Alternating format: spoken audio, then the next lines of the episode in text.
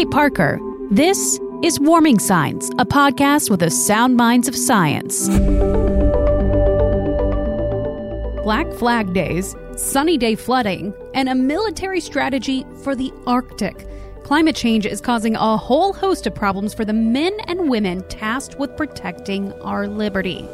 And a warming world will continue to tax our armed forces, which is why I am so thankful Sherri Goodman, senior strategist at the Center for Climate and Security and former Deputy Undersecretary of Defense, took the time to chat with me on warming signs. She is incredibly bright, feisty, and boy, did I learn a lot about the threat climate change poses to our national security and the safety of our troops. I'm so glad that you took the time to talk to us. I know we have a mutual friend uh, that kind of made this happen. And uh, I really wanted to talk about this topic of climate change and national security for so long on this podcast because I think it's huge, right? It's in the news, it's in the news cycle, but I don't know that a lot of people really get where climate change fits into our national security scenario. Can you start off by explaining that to us a little bit? Absolutely, Kait. Let's uh, let's start here at home. You know, we have a, in Norfolk, Virginia, we have the largest concentration of military bases anywhere in the world. We've got Norfolk Naval Base, We've got Langley, the headquarters of Air Combat Command. We've got Army bases at Fort Eustis. We've got Marine Corps bases. We've got sub bases, and we actually even have the home of now NATO's uh, second fleet. It's Atlantic. Uh, we've, we've, NATO a NATO command and a, a second fleet. So it's a very heavy concentration of military forces essential to both U.S. and NATO allied security this area, southern Virginia, uh, at the mouth of the Chesapeake, is really ground zero for climate impacts on military installations. It's an area where they already experience sunny day flooding, meaning even on days when it's not raining, there's flooding. Sometimes people can't get from their home to the military base to go to work because they can't pass the streets that are flooded out. So there's a combination of warming waters leading to uh, sea level rise. Uh, you've got coastal inundation occurring, storm surge, as I said, regular sunny day flooding. Uh, so, this is an area where climate meets the military directly. And the community now is getting mobilized, the military and the local communities, to reset for resilience uh, essentially make the community resilient to these forces uh, that are affecting military operations, training, and readiness. Another good example uh, in Florida, Tyndall Air Force Base, a major training base with the F 22 fighter, uh, withstood major damage uh, in Hurricane Michael last year. There were a number, usually, we try to uh, move ships and aircraft out of harm's way when the storm comes. Uh, but this storm came up so fast, so quickly that not every fighter uh, was able to uh, move from the base. Some of the, the fighters, as well as some of the infrastructure at, at the base, was severely damaged uh, with an estimate in the billions of dollars to repair. So, and then you have not only hurricanes, storm surge, sea level rise. Out west, we've had a dramatic increase in wildfires, uh, and that's affected both military bases, but we also uh, have our military serve as backup uh, to support our first frontline firefighters when they go in to fight these fire. Um, uh, fight the fires. So our military is increasingly called on today to support what we call um, uh, civil authorities. Uh, and in Puerto Rico, for example, we saw that we had to send in uh, National Guard, but then even active duty to help with the uh, first response and also the recovery from that very, very major storm. Now, that's just here at home, Kait. Overseas, we see increasingly that drought across parts of northern Africa and other climate variations are changing uh, the landscape for so many people and exacerbating tensions in regions from North Africa, where drought conditions are leading terrorists to weaponize water and hold vulnerable populations hostage, making our missions to combat terrorism in the region that much more difficult. And our military leaders have spoken out about it.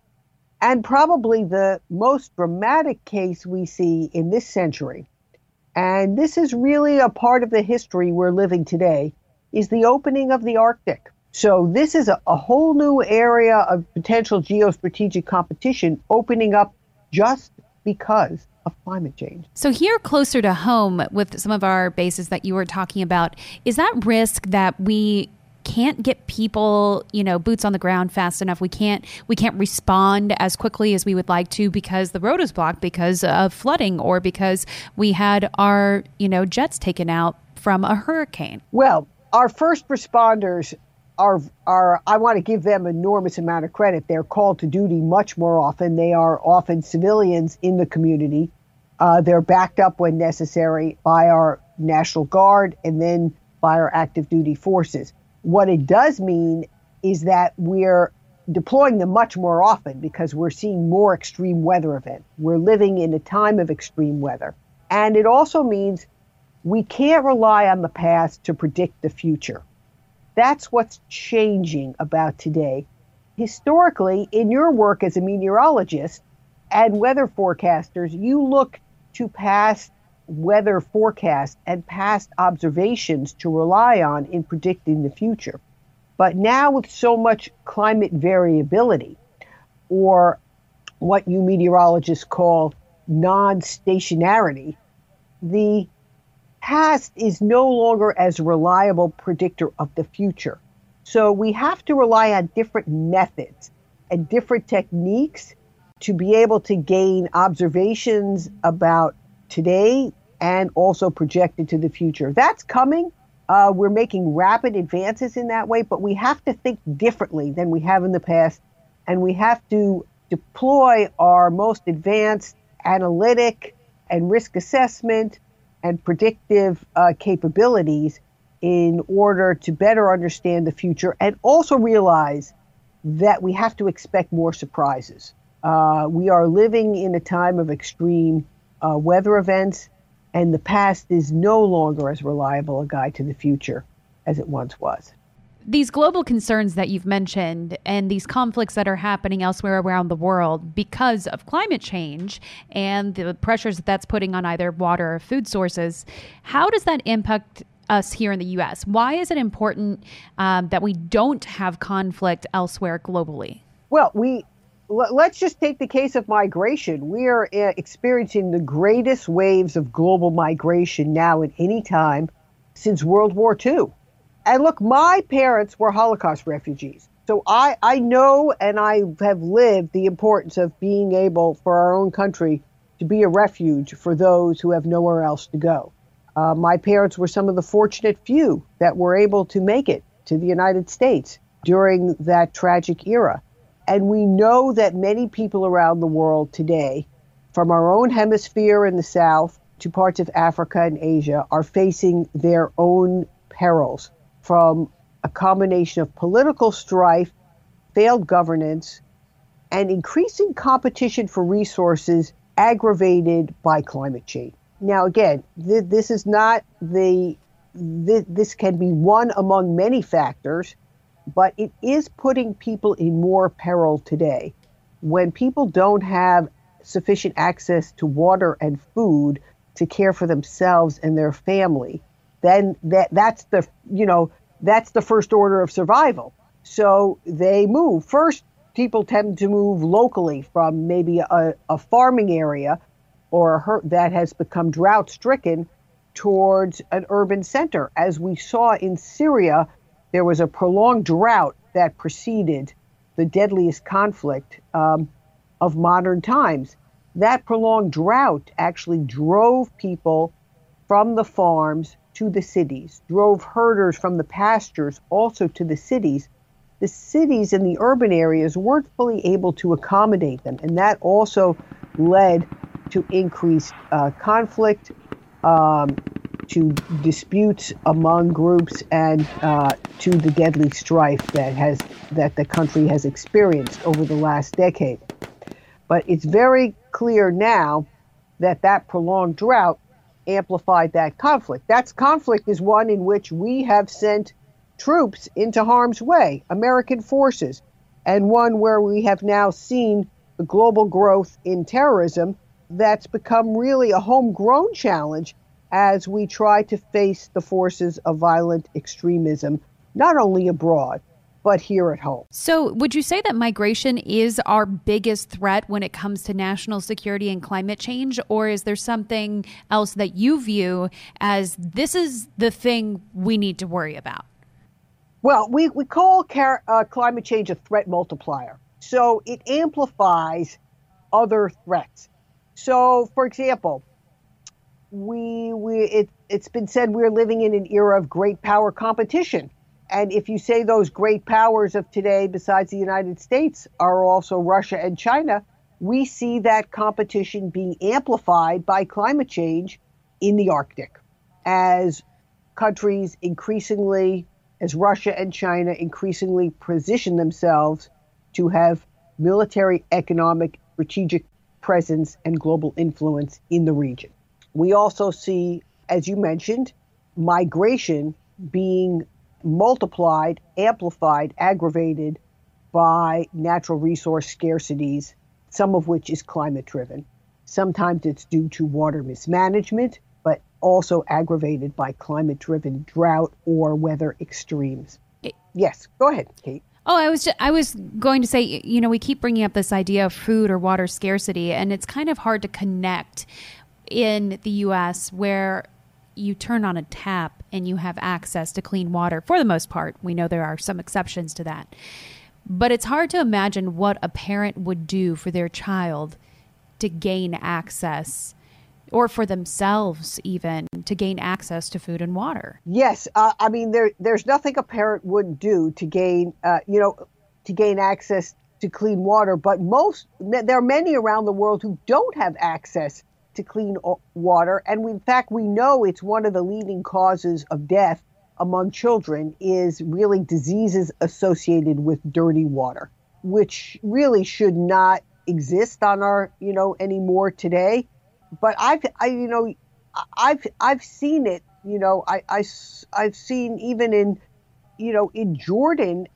where they don't have, which is, which is just an example of countries, uh, many countries that where many parts of the country do not have regular running, running clean water.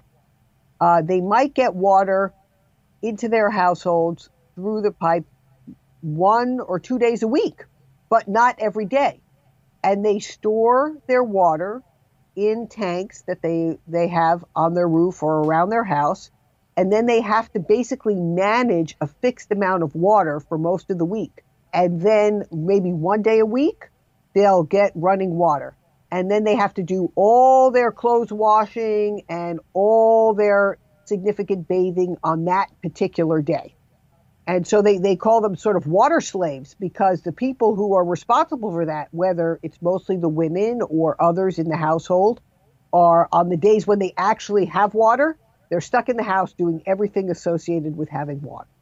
So this is increasingly true uh, in countries around the world. I know we're ta- we're talking a lot about this globally, um, but and and I'm kind of I'm kind of flabbergasted by some of these examples because I think that, you know, I try and stay up on climate news, of course, and try and make sure that I'm on top of it. It's part of my job. But this is kind of shocking. Some of the some of the examples that maybe we're not aware of or they're not always in the news cycle because we move on so quickly. For me personally, the connection between national security and climate, uh, it affects my family. My brother is in the army and I'm curious how what kind of risk we're putting our military men and women into and their families that live with them on, you know, bases or around the world. What kind of risks do we face for those men and women with regard to climate change? What what a great question, Kait. Okay, so let's talk about some of those risks. You know, in, increasingly it's it's very it, there are many parts of the world and in our own country it's very hot and sometimes it's too hot even to conduct military training without putting our soldiers sailors airmen and marines at risk so we call those black flag days and when it's too when it when the temperature is too consistently over 90 degrees you can't train and so at our bases in the south and southwest we have a growing number of Black Flag Days. That means it puts our training and our readiness at risk. We now have uh, temperatures across parts of the Middle East. I think there was a, a, um, a city in Iran within the last year or two where the temperature, uh, the wet bulb temperature, actually reached 146 degrees, which is the temperature of a cooked chicken. Right. Just think about that for a moment. That's when okay. your fish is done and you take it out of the oven. Yeah, exactly. So, you know, we this is and we have over the last decade we've deployed a lot of our forces, US military forces into the Middle East. Now, uh, these are regions that are on the path to on our current path, they're going to become source have increasingly high temperatures and increasingly unhealthy uh, living conditions. So that's one thing. Extreme heat characterizes this age. Then there's the extreme weather events. Increasingly, we're responding, our military, your brother or military spouses, sons and our sons and daughters are having to respond to the next big hurricane or typhoon or wildfire to support either the first responders here at home or across the Pacific or other parts of the world where we're seeing increasing number of these extreme weather events putting many lives at risk. Like to pause here for a moment for one of our recurring segments, Warming Signs, where we spot the oh so obvious and not at all subtle signals the Earth is giving us. This time, we're honing in on something Sherri has already mentioned water scarcity. Last week was World Water Day, and this time last year, Cape Town, South Africa was approaching day zero, the day the entire city would run out of water due to drought exasperated by climate change. Fortunately, rain came, and this year, while limited, they do have a water supply. But this was merely a band aid on a much bigger problem with water around the globe. The science has shown with certainty that our droughts are increasing. Only 1% of our globe's freshwater is available for us to use in the first place, and drought is putting extreme pressure on what little we have. But it's not the only thing that's impacting the world's access to clean water. 80% of wastewater goes back into freshwater sources, polluting waterways and putting lives at risk. Every year, dirty water sickens a billion people and kills a million, many of those children. By 2025, two thirds of the world's population will live in a water stressed area. So, what can you do about it? Well, it does start with supporting local policies to keep your water clean. But you can also make a difference with your personal water footprint. Everything you use, wear, buy, sell, and eat takes water to produce.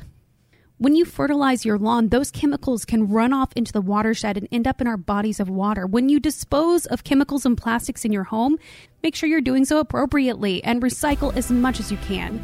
A new pair of jeans takes 1,800 gallons of fresh water to make, enough to provide a family of four with clean water for months. Maybe consider buying resale clothing. Our actions have an impact. This is all pretty heavy stuff, right? Does anything give you hope? Is there anything that you see happening that you say, we're moving in the right direction on this and you can do more, I can do more to help? Here's how.